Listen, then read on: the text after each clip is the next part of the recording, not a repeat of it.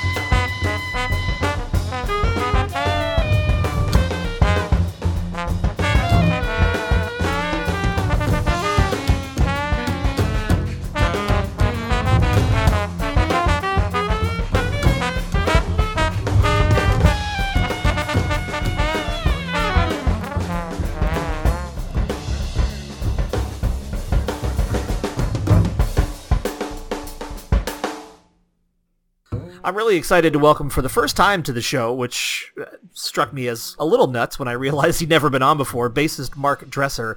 He's got uh, a fabulous album, which is not only fabulous for its audio content, but also because it allows me to say the title of the album, which is Ain't Nothing But a Cyber Coup and You. Mark Dresser, welcome to the Jazz Session. Thanks for being here. Yeah, thank you for the invitation, Jason. Um, I- am going to just go out on a limb and assume from the title that you're pretty overjoyed at the current state of our kind of socio-political condition. Oh man, it, it, gets more surreal by the day. There seems to be no bottom. I mean, the idea. I I feel like I'm. I suffer from outrage fatigue on a daily basis. Uh, I hear you, man. Absolutely. I. You know. Um, you're certainly not the first person who's been on this show who has written music about the the current conditions of the world in which we live. Um, and I'm I'm always curious uh, as to I guess what what if any uh, relief or or outlet you find in writing music that in any way comments on you know where we are as a as a people as a society.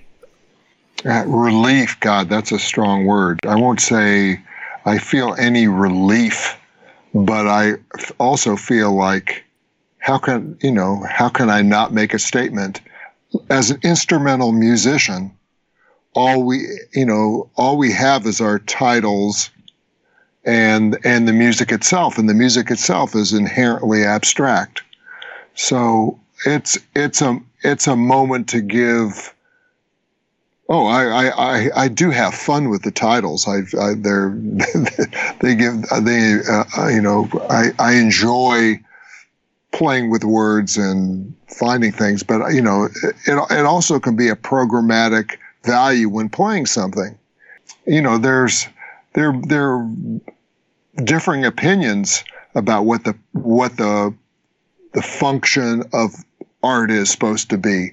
Some people feel like you do that you know you don't deal with this head on that you do music to uplift or whatever and uh, i just feel like every level that feels authentic is worth doing. And I think that on this record and in, and all the other records that uh, I've done, there's a a variety. There's a there's a, a palette of expressions, not just political things, but other things. There's there's uh, on this one there's uh, dedications to uh, Arthur Blythe and uh, the pianist Butch Morris. On the last one, there was one for Roswell Rudd and another one for uh, an homage of uh, Daniel Jackson, a wonderful saxophonist on the West Coast here that maybe some of your listeners weren't aware of.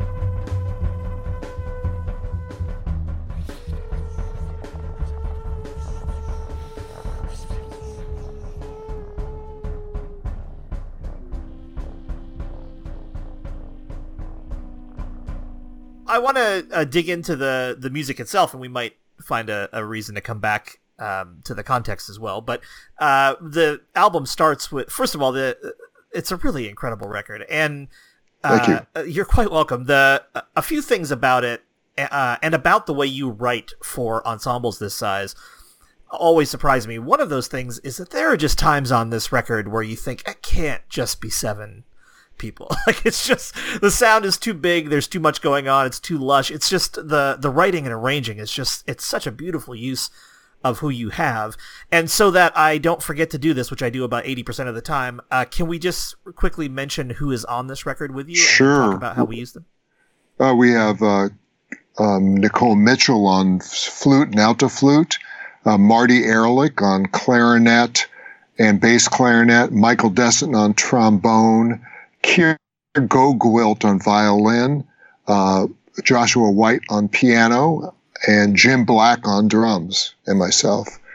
I mean, I appreciate uh, all the credit, but I have to say is that uh, every one of these musicians can stand up by themselves and give a you know a really compelling solo concert. So everyone's got huge improvisational and instrumental range. So I'm able to profit from that when in when I write and, or, and improvisationally orchestrate. Thinking of uh, of Mingus, who came up a couple minutes ago, uh, I think one of the things that he was certainly best at in his writing for ensembles of about this size was picking the right people to play the music, and it, it feels to me like that's something you're very intentional about as well. Yeah, I mean that's yeah, without a doubt, it's always about the people, not so much the instruments.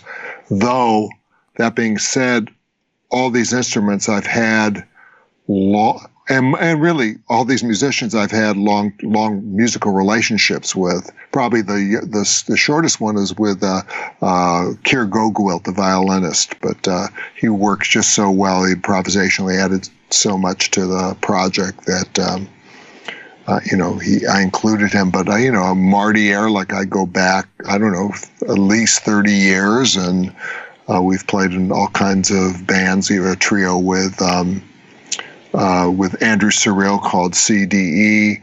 Uh, Michael Dessen, I've been working with, oh gosh, since uh, probably 2002.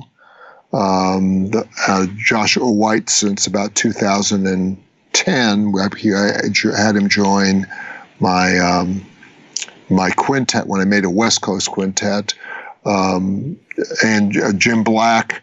I've gone back w- with, uh, gosh, we played with Satoko Fujii in the ni- late '90s. So you know we've and and even before that we've done projects and we're and we're neighbors together in Brooklyn, and as well and Joshua. Well, who did who did I miss? Nicole Barty. Uh, yeah, I think you got everybody there. Okay, good.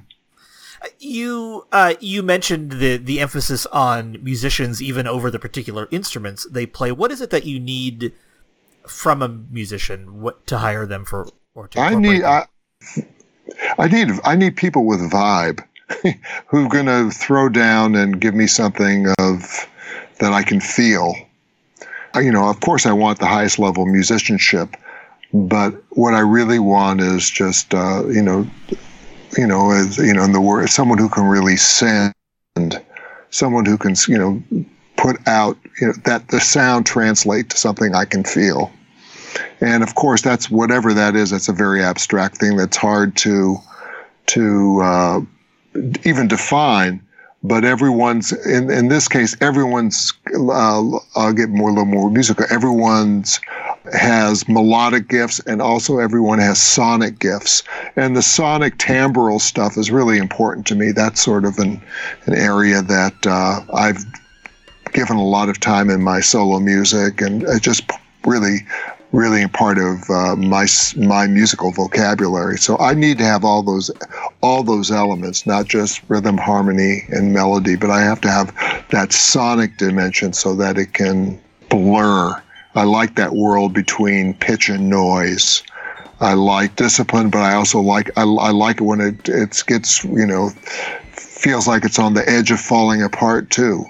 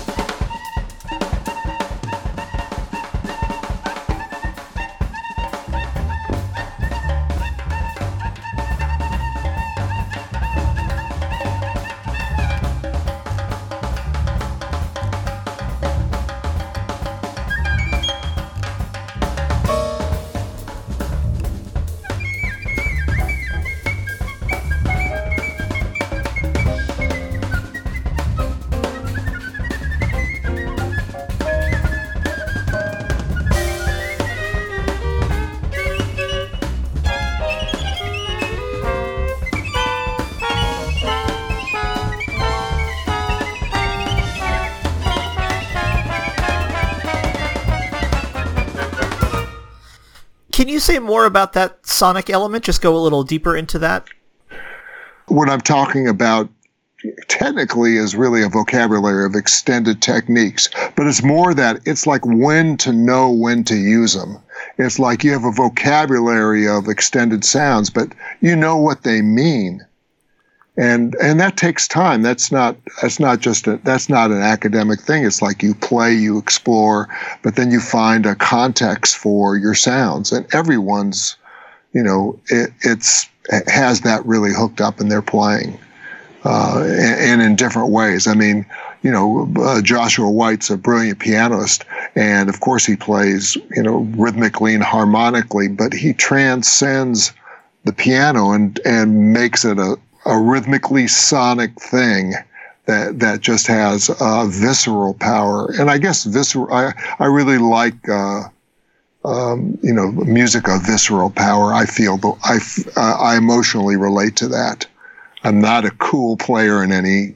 I mean, I don't relate to that aesthetic. I mean, I I can admire but that's not who I am. I'm kind of a little more direct, perhaps and so uh, um, you know, I just I I like it out there. One thing I noticed about this record, in terms of the way it affected me emotionally, was that it it absolutely affected me when it was out there. And there's, I mean, there are a lot of times when you know there's really forceful playing happening. But there right. are also uh, there uh, an equal number of times when why it grabs you or why it grabbed me, I guess I should say, is yeah. because it's so beautiful and Thank that the you're welcome. That the the visceralness can absolutely come from feeling like it's slowly penetrating into your skin, not just Yeah. like it's punching you. Yeah, I mean, I like it all. Um, and you know the, the beauty of sound and melody and feeling. You know, I, I, uh, it's it's all part of a, a musical palette that um, that I want to include. And uh, you know, and, and going back to the, the sonic thing, I have these. Uh, I've been working with uh, with Kent McLagan, a, a, a wonderful uh, bass maker and engineer, and, and also as well a, a wonderful bass maker. And we've been working for nearly 20 years on, you know, special kinds of amplification and extensions to amplify.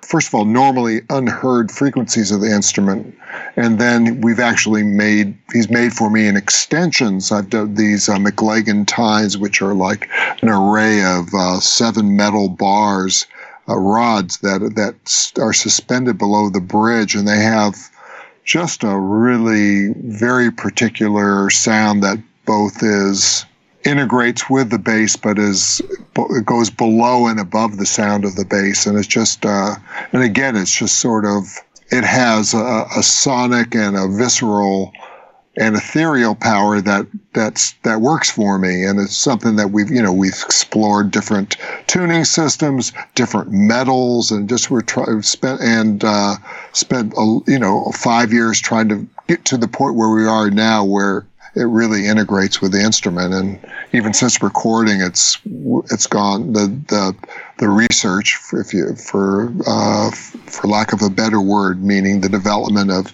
the musical potentials keep uh, are something I'm actively working on.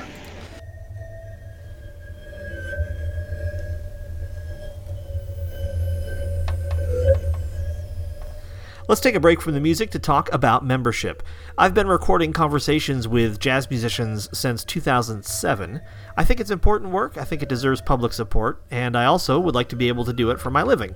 If you agree that the jazz session is worth supporting, become a member today for just 5 bucks a month at thejazzsession.com/join.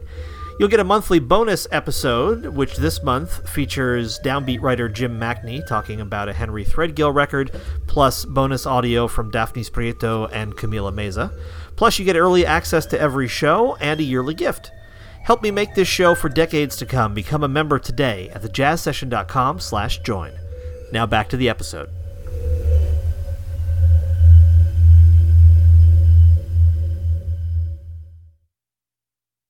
This album begins uh, with a tribute to a musician uh, I liked very much and that, that you played with, and I, I think Marty uh, Ehrlich also played with him, uh, Arthur Blythe. Can you say something about him and about Black Arthur's Bounce? Yeah, I mean, when I met Arthur, I was 20 years old. He was probably, uh, you know, 12, 12 to 15 years older than I was. He was a, a figure in LA. Uh, they was referred to as Black Arthur. He had played with um, with uh, Horace Tapscott Pan African or Orchestra, and uh, man, the power of his sound and articulation is just was, you know, uh, jaw dropping. And um, and I, we played together in a band led by uh, then drummer, but writer Stanley Crouch, called the Black Music Infinity, that included Bobby Bradford, the great cornetist, uh, uh, Arthur, and then the, the, the, musicians my age were uh, James Newton, the distinguished flute player, and the great tenor player David Murray. So you know that was a very very special time. And arthur was you know was in that band. And then he was the first one of us to move to new york. And uh, he probably in 73 or 74 and uh, i ended up there in 75 and played a bit with him in new york. And then um, and then i came back to california. But i think that was really in the late mid 70s was the the last time that I really played with him, if I remember correctly. But you know, his music, and it was wonderful to watch his how he um, emerged as a leader, and uh, and and hearing his tunes, some of which I knew from when we were spending a lot of time together, probably seventy one through seventy three. Uh, hear those how they came to life and got developed, and you know he was a wonderful band leader. But it was just that power of the sound and uh, uh, of his sound articulation and uh, attack. Uh, I would, you know, he was uh, a, an inspiration for Amiri Baraka, who wrote a, a poem dedicated to him called "In the Tradition." And uh, anyhow, it's uh, and he was a very he had, he had, a wonderful sense of humor, and uh, it was r- really really a, a, joy to to play and be with. You mentioned watching songs be developed, and I was wondering, uh, as that relates to this album, what you had with you when you went in to record, and, and how much of it was you know developed on the spot or developed over the course of working with this band. Gosh, uh, I mean, I uh, by the time I went into the studio, uh, I knew. I mean, I had a very clear game plan of what the arrangements were going to be. Um, though that uh, on one tune in particular, uh, you know, we truncated it because it was just the record was going to be too long, and uh, and I really probably needed more time in, in playing it with the with the guys. This was embodied in soul. Uh, you truncated was, it, meaning after the fact in post production, you know, or while had, it, it, had many more sections and it was a much more developed. The intent of it was to be much more was all to be a longer and more developed piece, but uh, uh, you know we you know in in the end you're trying to serve what's going to make a good record. So uh, in the studio, I, I realized that it would serve the record to and develop a, a shorter arrangement, which I did.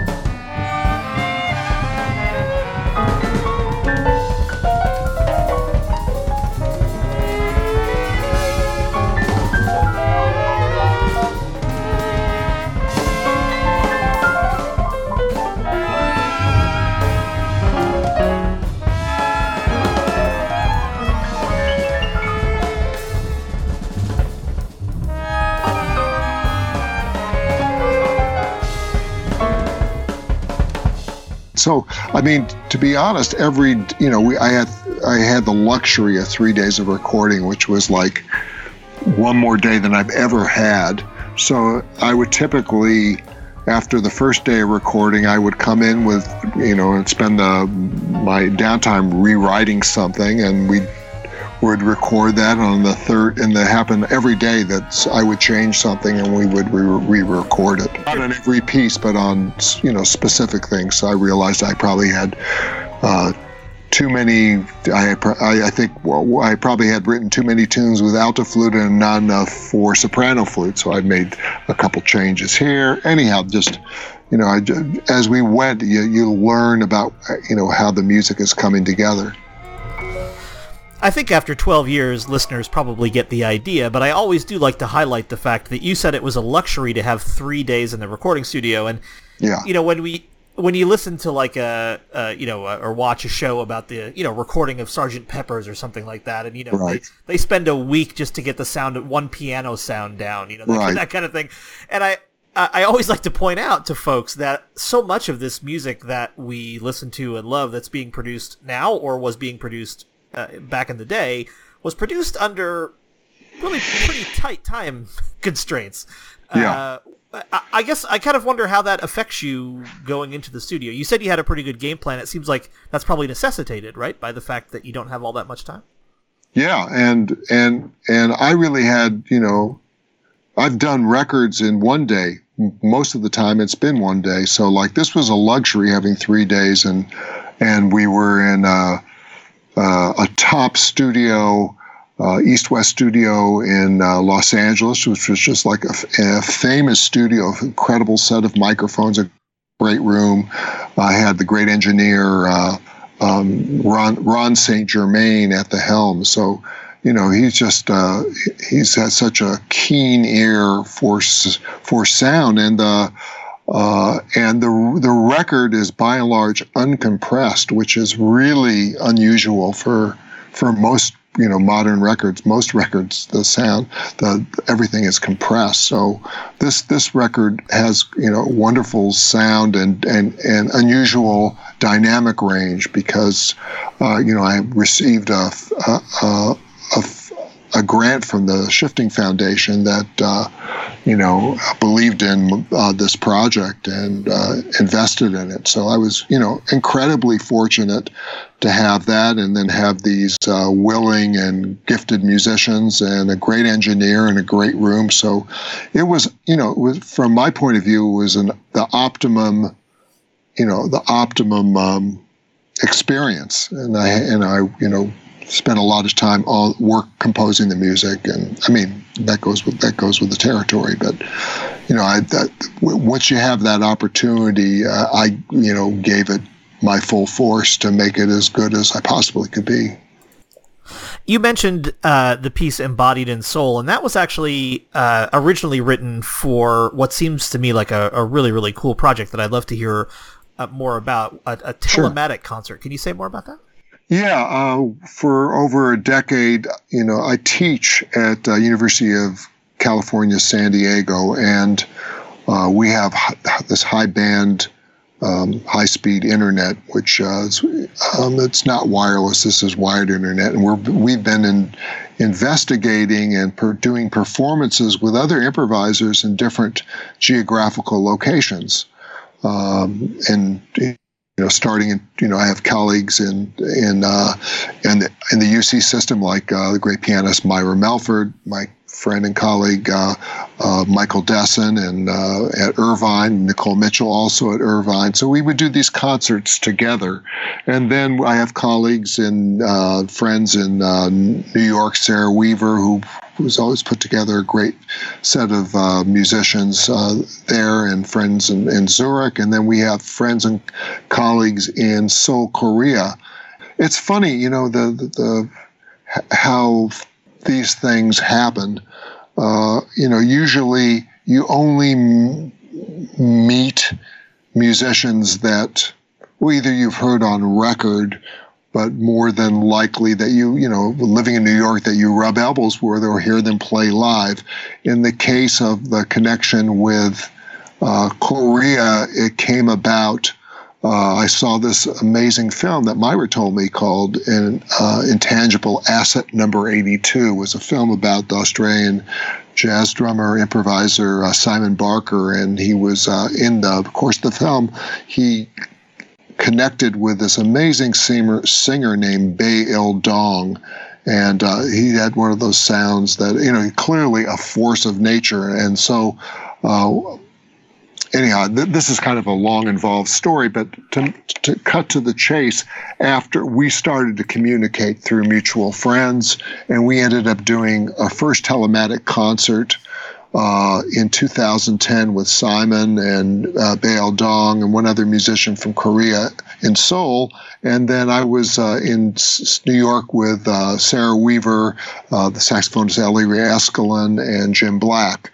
So, and and again, that that was musically very very powerful to me, and and also particularly just because when you play at distance uh, you would think that would have distance to the connection, but sonically, people are close mic'd. And if you have inherent musical affinities, that's, you know, th- those distances are transcended. And with the case of Bae Il Dong, I just felt like, oh man, you know, I, I, I, I had a very, very uh, close and profound experience doing that concert. And that led to another concert, and it led to another concert.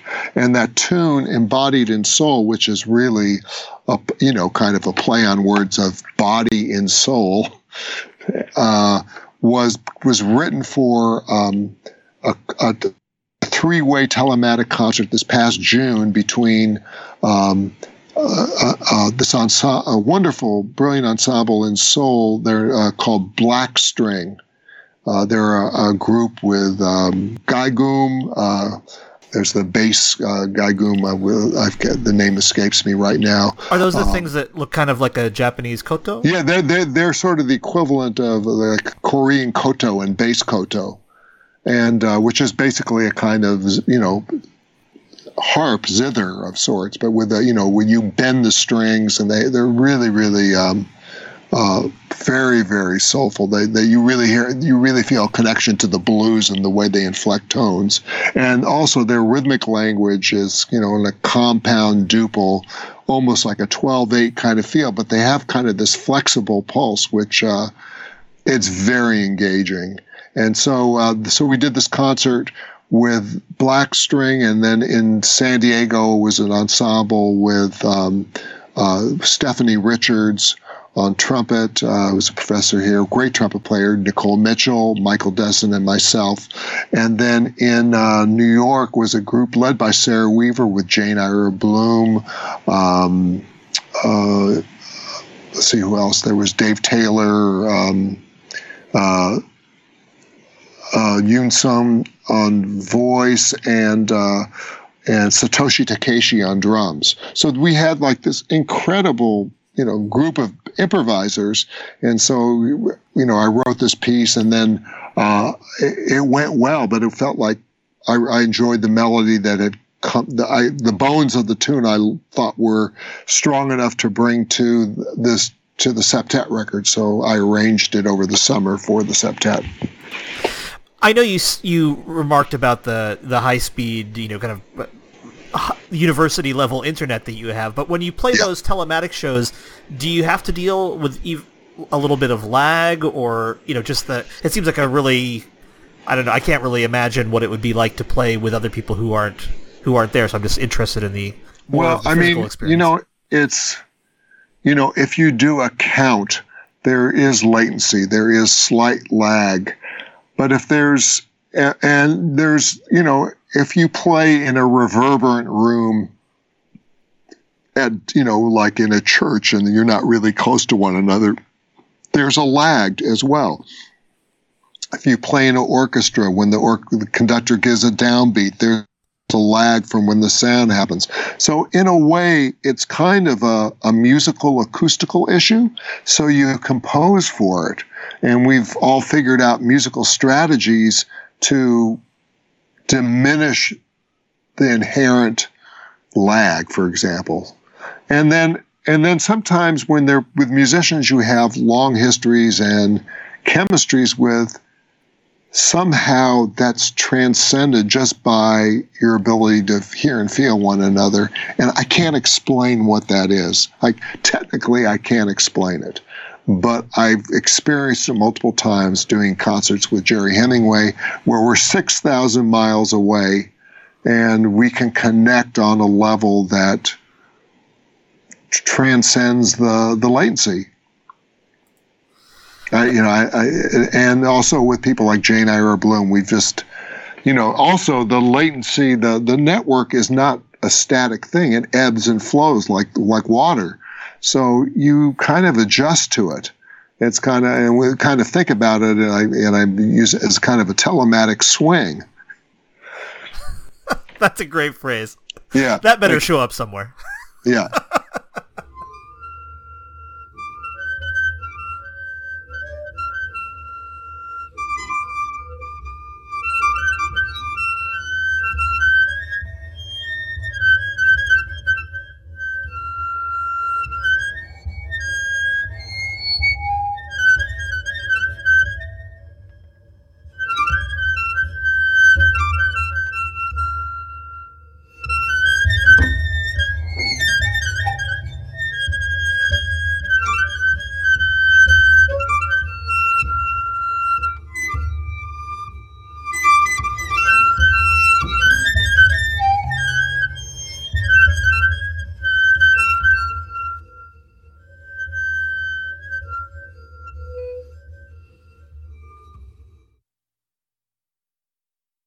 Mark, are there chances coming up for people to see either this ensemble or other projects you have going uh, live?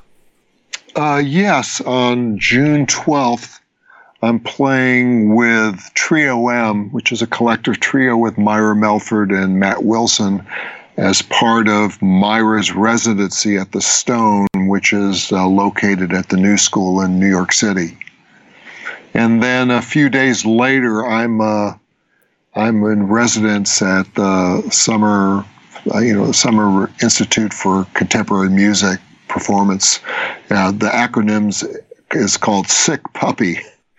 that's that's in Boston. How it's at uh, you know it's housed at New England Conservatory, and I and I'm playing uh, solo shows. I forget the actual date. It might be the 15th. I'm also playing the 16th, and the, or, I, I, don't. You have to go to the website.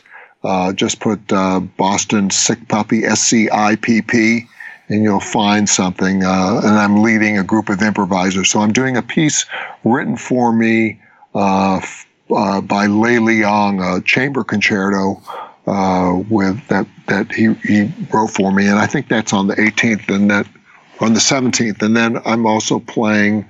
Uh, a solo show the next night, and I believe that those concerts are at Jordan Hall uh, which you know I, I it's a room that has uh, famous acoustics, so I really look forward to that. And then uh, I think the 19th I do one I lead a group of improvisers in some sort of afternoon garden concert, and then after that I fly to uh, to Europe and I'm doing these concerts uh, with a group led by uh, a Portuguese. Um, uh, percussionist composer named Pedro Melo Alves, and we're playing at the Sud Tirol Festival on July 5th, and then we're doing a series of concerts in in uh, Porto and in Lisbon, and uh, you know. And, and at Coimbra, there, there's a score of concerts. So I would look under Pedro Melo Alves and uh, and look at the specifics. I don't have them in my calendar, and that that's the that'll be the main focus of the next couple months. And then I come home and I'll be in composing mode and working on the next batch of music.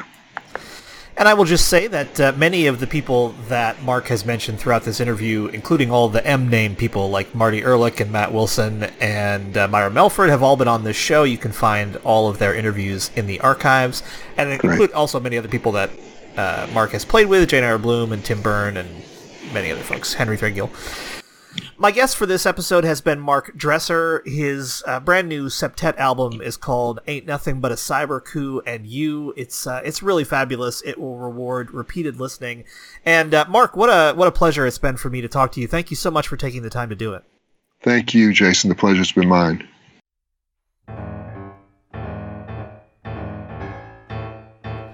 And that's the show. Thanks to Mark Dresser for being my guest. Thanks to the Respect Sextet for the theme music to this show. You can find them online at respectsextet.com.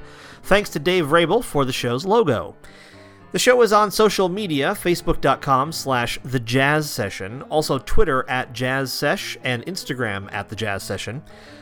I started a new thing this week where every day, every weekday at 1 p.m., I'm posting a 45 second clip from the show's archives, starting with episode number one and going all the way through. I'm doing that on Twitter and Instagram. So, Twitter at Jazz Sesh, J A Z Z S E S H, and Instagram at The Jazz Session. Follow me on either of those places, or both if you like, and you will find these daily clips that I'm posting.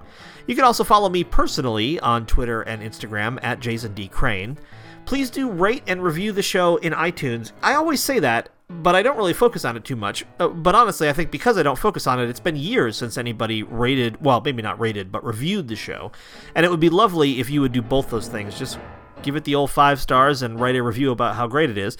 Uh, because, very honestly, that seems self-serving, and it is, but in this way, if you do that, it helps the show move up the rankings, and it's more likely other people will find it if they search for certain keywords, uh, and that really is a, a, useful thing for me. So, rate and review in uh, Apple Podcasts or wherever you get the show. Don't forget to become a member for five bucks a month at thejazzsession.com slash join. You can also join the newsletter if you click on the newsletter link at thejazzsession.com. I put out a new episode every Wednesday from September to June. Next week, my guest will be guitarist Nick Millevoi. Come back next time for another conversation about jazz on the Jazz Session.